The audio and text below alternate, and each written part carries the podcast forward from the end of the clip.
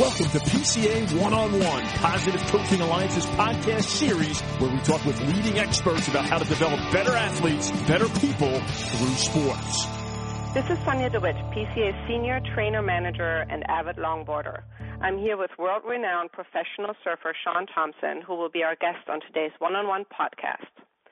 Shaun had a 20 year professional surfing career, winning his first pro contest at 17 years old and his last at 30. He was the number one surfer in the world at 19, 22, and also at 29 years of age. He won the Pipeline Masters, the World Cup, and 17 other major professional contests worldwide, including the ASP World title in 1977. Shaun is the author of the best selling books Surfer's Code and The Code, and the writer and producer of the award winning documentary film Bustin' Down the Door. Shaun is a world surfing champion, an inductee in the Jewish and South African Sports Hall of Fame, the U.S. Surfing Hall of Fame, and has been described as one of the greatest surfers of all time and one of the most influential surfers of the century. Thanks for joining us today, Shaun. Yeah, with pleasure. So, first question When and how were you first introduced to surfing, and where was that? well, my first introduction was uh, was from my father. Our family loved the beach, and uh, he was an avid uh, swimmer. He was one of top, South Africa's top professional, uh, not professional, but amateur swimmers um, in his day. And then uh, was very badly attacked by a shark. It actually destroyed his uh, swimming career. But uh, amazingly, he never lost his love for the ocean. Loved the beach. So my earliest memories of our entire family, my mom and my dad, going down to the beach and him teaching me how to swim. And it was a gradual evolution from learning how to swim into body surfing. And then we had these little surfboards and ultimately graduating uh, to, to, to a big surfboard. So it was just part of uh, my family life from, from when I can remember the beach and the ocean. And uh, your dad was also your first coach, is that right? Yes, well, I think in those days it wasn't really a corporate coach. He was just uh, just my supporter. He loved uh, he loved seeing me um, develop a passion and a love for surfing. He loved seeing me uh, develop into uh, from an amateur athlete into a professional athlete. And he had a very, I think, a unique uh, background um, and a, a unique philosophy in terms of how he supported me. He was never one of these. Um, you should have, would have, could have types of dads. He was just supportive uh, and gave me uh, wonderful advice, and, and in some ways, I think in many ways, just led by example. And I, I think it, it's a great, it was a great lesson for me as a young boy, and it's something that I've, I've just held very close to my heart, and I've seen. Um, what an incredibly positive influence parents can have on children in sport, and also I've seen what a negative influence they can have as well. Absolutely. Um, there's a segment in your documentary film, Bustin' Down the Door, um, that uh, talks about the incident in your hometown when you uh, you won a contest that I think uh, was put on by your dad. Can you talk a little bit about that and how that affected you? Yes, my father started the first professional contest with two other guys called the Gunston 500 in uh, South Africa. It was called the, the Durban 500 initially. That was the town where, uh, where where I grew up. It was a beach town of about three million people, which had just fantastic surf. It was where he was born, where I was born, um, and uh, as I started to do better and better in my surfing, uh, my father not only supported me, but many young young uh, uh, boys and girls on the beach um, in Durban and uh, he could see that South Africa needed some uh, foreign uh, influence, and, and, South Africa needed to compete against some of the best surfers um, in the world. So he started this uh, first pro contest in South Africa. It was actually it's still the longest running professional surfing event in the world, and um, he invited the, one of the best surfers out at the time, a guy called Midget Farrelly and the contest became very popular in South Africa. It used to get 30 or 40,000 people down at the beach to watch, which was the biggest sort of audience for a surfing contest anywhere in the world. And as it developed, I would compete every year. And he bowed out of uh, running the contest uh, in the early 70s, but he would still like to stay involved. And uh, what he did is he was um, he was very involved in the organization, even though he never ran the contest. And he was very he was a big booster and supporter of the event. So I won the event for the first time in 1973 uh, when I was 17 years old. And at the time, there was um, a small group, you know, maybe half a dozen guys, who who didn't feel that I'd won, who felt that the other surfer in the water had won, um, and they um, wrote something, and put up a sign, "Tomson's go home." Uh, they perceived the judge, the judging wasn't fair. My father had nothing to do with the judging, um, and anyway, he um, the guy accosted my father on the beach, was drunk, and my, they got into a scuffle. My father gave him a flat hand which he which he really regretted afterwards. But the guy was was very abusive towards me and and, and towards him. So um, I just felt that for me it was really important for me to succeed internationally. It just gave me a boost in my motivation to succeed internationally because my father was all about honor and integrity in sport. He felt that there was nothing in life worse than someone who cheated at sport because if you cheated at sport, it was just an indication of true bad character.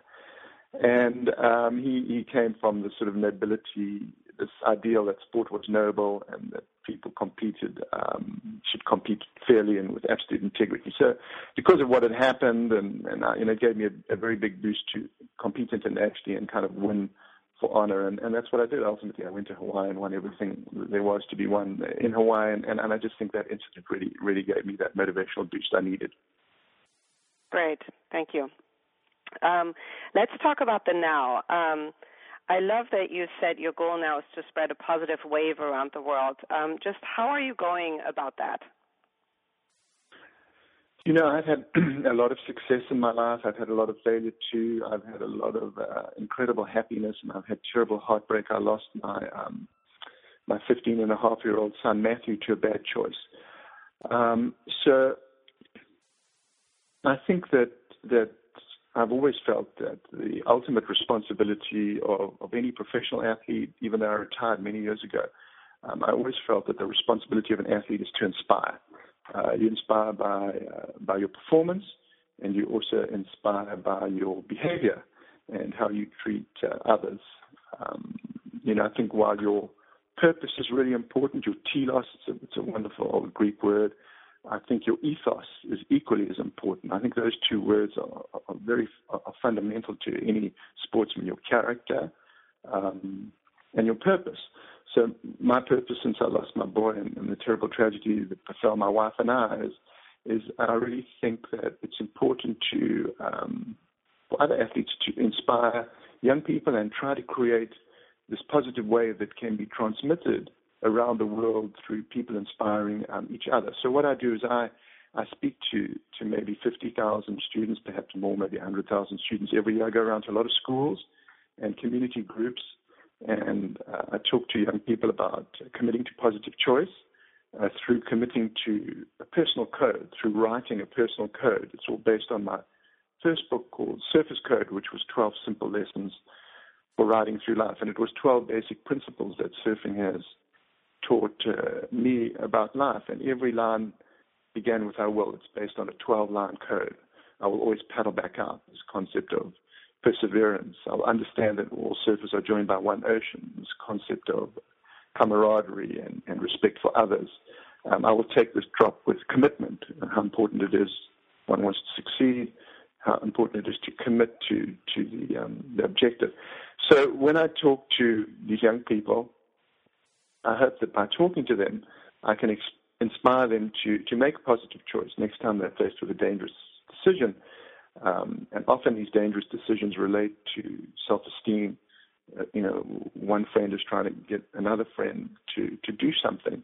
I talk to them um, that, you know, they have to think twice. They really have to think twice and they have to be aware of their decisions, that their decisions have repercussions. And, and I felt that one way to help, one little tool that they can use is to write down their code, their own personal code. Spend half an hour, write 12 lines, 12 lines that are really meaningful to you, and share these lines. And you know, thousands of, again, people around the world are sharing these these codes. Uh, maybe it's a one line, maybe it's 12 lines. Um, whether it's I will have hope, I will have faith, I will um, create a positive wave around the world, and and um, it's just my way of, of, of, I think, of giving back to the wonderful uh, sport of surfing and to people that, that, that have given a lot to me and helped me through the um, the years. Uh, I mean, I'd love to, in my own little way, try to make a difference. Um, what would you tell young athletes uh, to focus on in order to succeed in their spa, sport and positively develop? Um, you know, this concept of, of telos, purpose, and ethos, character, I think is, is vitally important. And if I was was an athlete, um, and I, I lecture, talk to a lot of athletes about this concept of um, performance, how to be the best you can be, not to define your performance relative to others, but the ultimate objective is how to be the very best you can be in the context of your purpose and your character.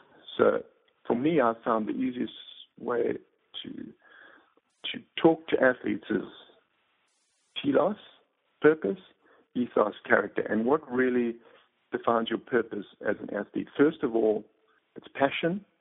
Second of all, it's practice. Those two are intimately interconnected because if you're passionate about what you're doing, the practice just becomes naturally. For me, as a, as, as a pro surfer, I know through my career there was no one else in the world that surfed more than I did because I loved it so much. So you have to have the passion, the practice. Then you have to have perseverance because you're going to lose a lot more than you're going to win. So you have to have you have to want to paddle back out after the loss because only when you paddle back out can you get the next wave. I think you have to have this attitude of commitment, this concept of of of, of your attitude is like your personal inner force. You have to have this attitude of commitment, and you have to have you have to be able to focus both internally and externally. So the concept of telos purpose is passion, practice, perseverance, focus, and commitment. Then I think one needs to look at how you are internally, because your performance and your confidence is just a byproduct of your character and your purpose. And in the context of your character, I think firstly you, you must have this optimism. Internally, you, you have to have this concept of optimism and hope because this drives you. This drives you forward. You know, there have been many, many, many studies on, on attitude um, of concentration camp victims. I mean, Viktor Frankl wrote this amazing book called Man's Search for Meaning. Uh, Abraham Maslow has done wonderful studies um, on uh, self-actualization, and people want to live. They are hopeful by nature, so you need to be able to unleash this optimistic power.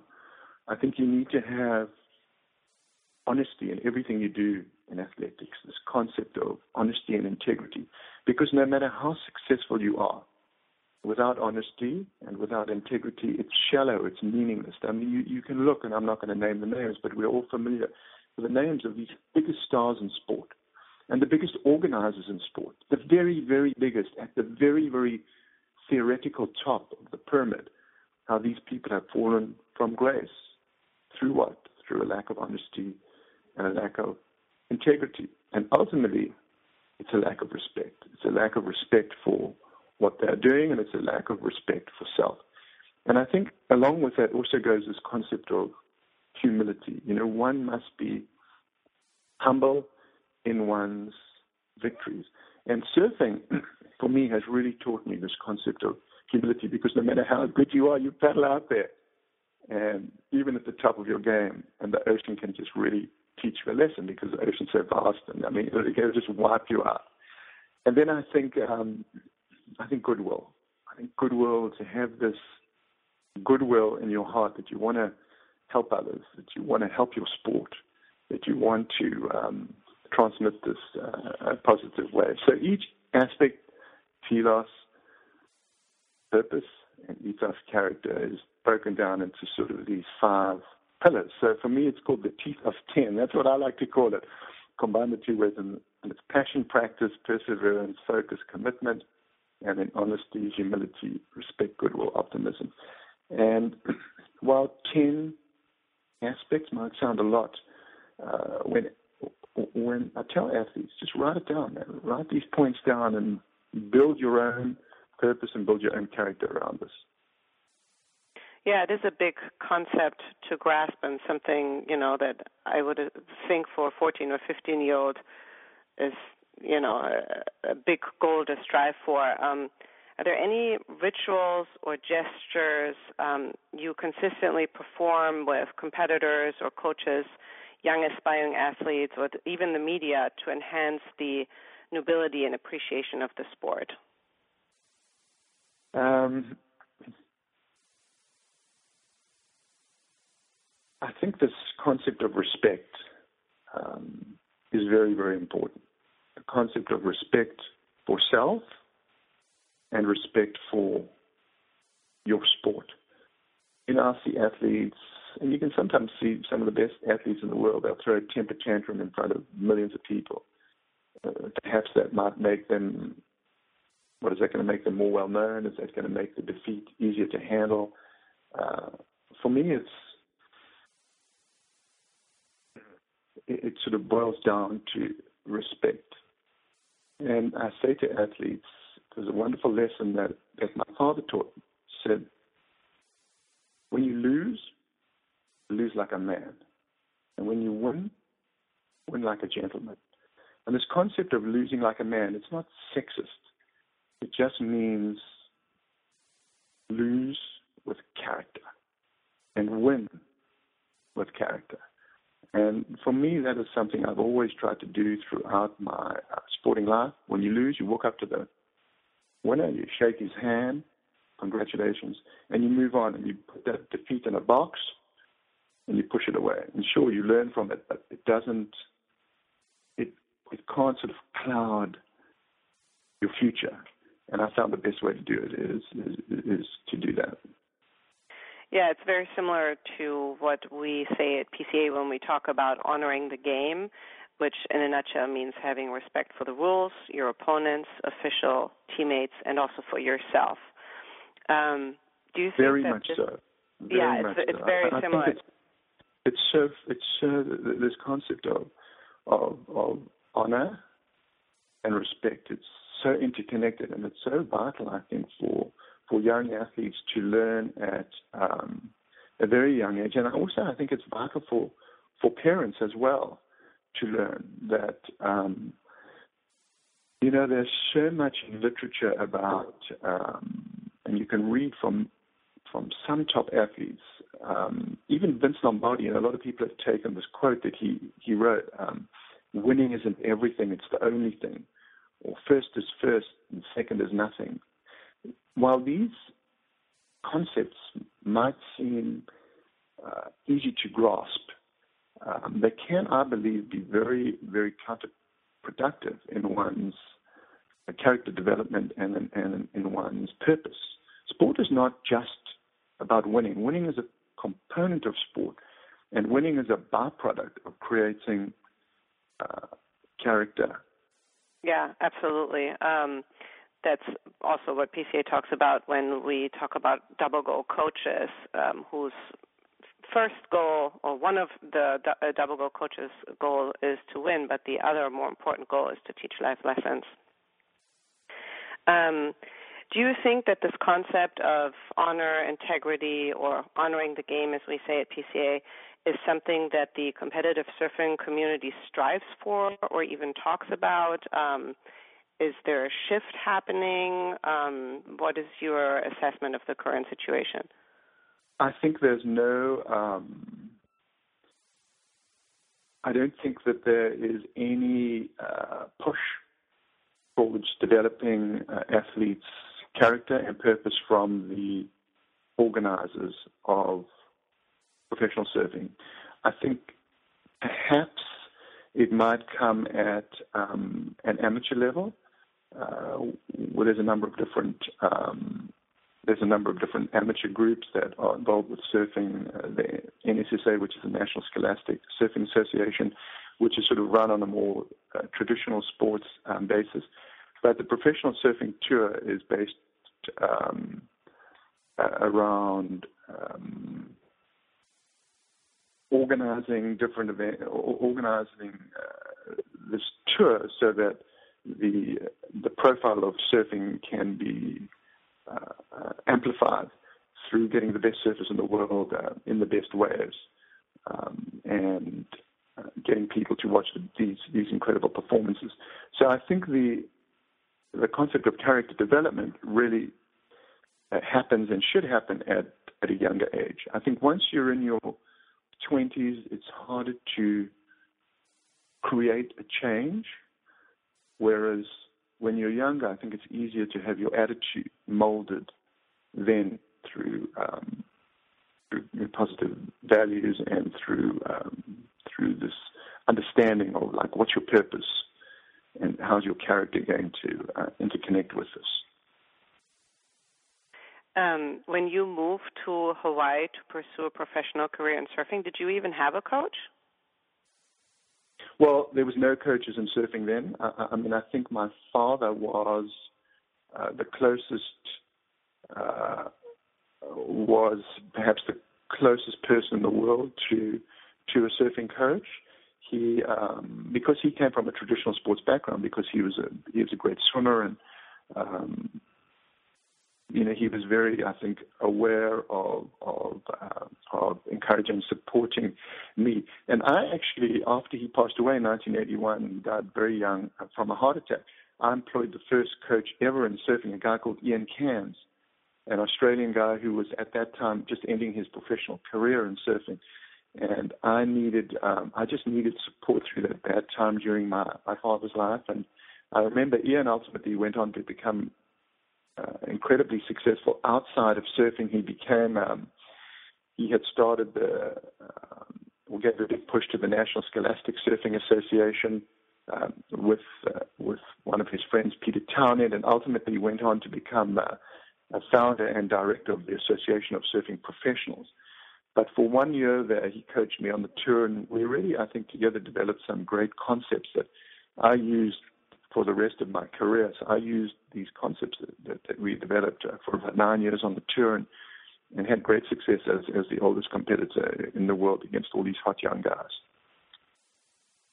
Yeah, and then uh, you uh, finished your career at 30, which I think um, you were by far the oldest in that group, probably, right?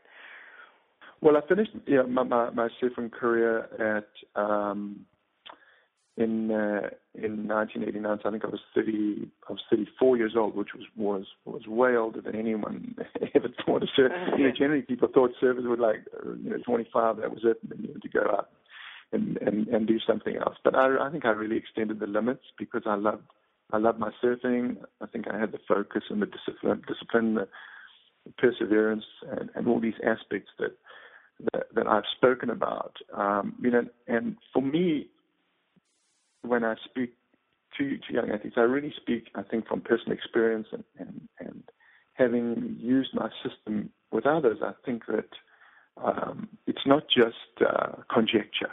It's not just philosophy. It's actual, um, you know, it's a working, for me, I've found that this, this actually works in the context of not just surfing, but other sports as well. This concept of honor and integrity, character, it's just vital. And the concept of establishing your purpose. It's just so important, and you've got to write it down. You have to, as a young athlete, you've got to write it down because when you write it down, it's concrete. And you've got to write our will in front of it because that is a commitment. And you know that you are going to go out and make this happen. And once you've written your words down, those words become ingrained in your in your thought pattern, and ultimately that results in a change of behavior and ultimately results or can result in success. Let's put it this way you write it down, you have a roadmap, and it's much easier to find your destination with a roadmap than just kind of wandering through the forest. Yeah, I read some of those um, sample letters that students have written out their 12 I will statements, and I must say they were really quite um, inspiring um, to think it's that. Inspiring. It yeah, so that teenagers can what, can. Yeah, go ahead. It's so inspiring what what young people write. So what I what I give is I just give a little tool, call it like a magic tool. It's just a tiny little tool, and you just write 12 lines. Every line begins with "I, I will." It's not my magic; it's your magic. It's it's the, it's it's the it's the young person's magic that makes it come alive and makes it actionable. I just supply that like little tools, like a little. I, I supply this like it's not even a pen; it's just a little outline, and they they put all the magic into that, and, and it's theirs. And what's great to me is that when when students share it, and it's so empowering for others. Um, do you, at the end of the sessions, have students share it with each other, or is it a, you know, I'm sure it's voluntary, but or do generally students take it home, write it, and then it stays with them? You know, it depends. Sometimes uh, you'll speak, and and and, and there'll be a, break, and and uh, I mean, I do this at an executive level as well. I do it for corporations, um, and uh, what I often do is the person will write it and they'll share one anonymously. So you maybe you'll have 50 people, and and 50 people will share a code, one line. I will have faith. I will sh- I will live out loud. Wh- wh- whatever it is. I mean, people write the most amazing, noble, inspiring lines, and then I'll I'll read I'll read them in an open session, and we'll discuss it. And the per- person can own up to whose it was or not. I'll just send it in on a piece of paper, and it's so um, inspiring to read out loud what's come from someone's heart. Um, and then everyone hears what's in everyone else's heart and what's important to them anonymous, anonymously. It, it, creates an incredible um, electricity and energy in a room. It's like mind blowing. I'm sure you've uh, read your fair share of really funny ones too. Do you? Can you share one? That really make you laugh out loud? Oh, there's so many. There's so many funny ones. Um, um, I will not be a rap singer. generally, people will say something positive about this kid. I will not be a rap singer, and then um, I will not paint my toenails. Uh, you know, sometimes sometimes kids will write like really noble lines, and then there'll be like a line out there that'll just go, where did that one come from? Yeah. Um, but generally, it's a uh, sure there's humor, but it's pretty. Um, I don't know if serious is the right word, but it's thoughtful and it's mm-hmm. empowering. That, that's what it is. It's just uh, it's power. It's like the power of youth uh, in words. It's it's just wonderful. It's wonderful to see like what's coming from someone's heart and how there is a unifying principle there. When you put our will in front of it, it just makes it simple because it's sort of like, okay, like I'm going to write something with our will in front of it. It, it, it, there's a there's an overt implication of action. Like I'm going to do something. I'm going to make a change. Do you know what I mean? Like our will like I'm I'm going to make something happen. It's it's it's just it's, it's such a potent um, it's a potent device. And what what is great is that the source is so pure because it came from students. A friend of mine said to me, Shaun, this famous surfing break called Rincon's having a severe environmental challenge. I'm bringing a group of kids down to the beach. I want you to give them something so they become more environmentally aware and connected to the ocean. So like at the time I thought like, what can I give these kids? T-shirts, sunglasses, what can I do? And I thought, no, I'm going to write this little card. And I wrote this card and I printed it up and it was called Surfer's Code. And it was 12 lines and it was every line began with I will and it was what surfing had taught me. And I gave them out to the kids. And from there, this groundswell started. And then I started talking to schools and asking kids, well, write your own code. That was my code, write yours. And so it came from giving something the kids. So every time someone writes it down and shares something, they give out this good vibe, they give out this goodwill to others, and they help in creating a positive ways. Yeah, I love it. I hope that um my kids will do this one day. They first will have to learn how to read and write, but um well, thank you so much. I have one last question for you, Shaun, and I want to know what your favorite surf break is right now. well, my fav- favorite surf break in the world is a place called Jeffreys Bay in South Africa. Okay, they and your favorite? It, they call it they super tubes. I love it. And uh, your favorite local break? I know you live in Santa Barbara, right? Yes, I love surfing Rincon. Rincon's a Rincon. Rincon. It's tremendous. It's my Yeah, it's my second most favorite surf break in the world, is Rincon.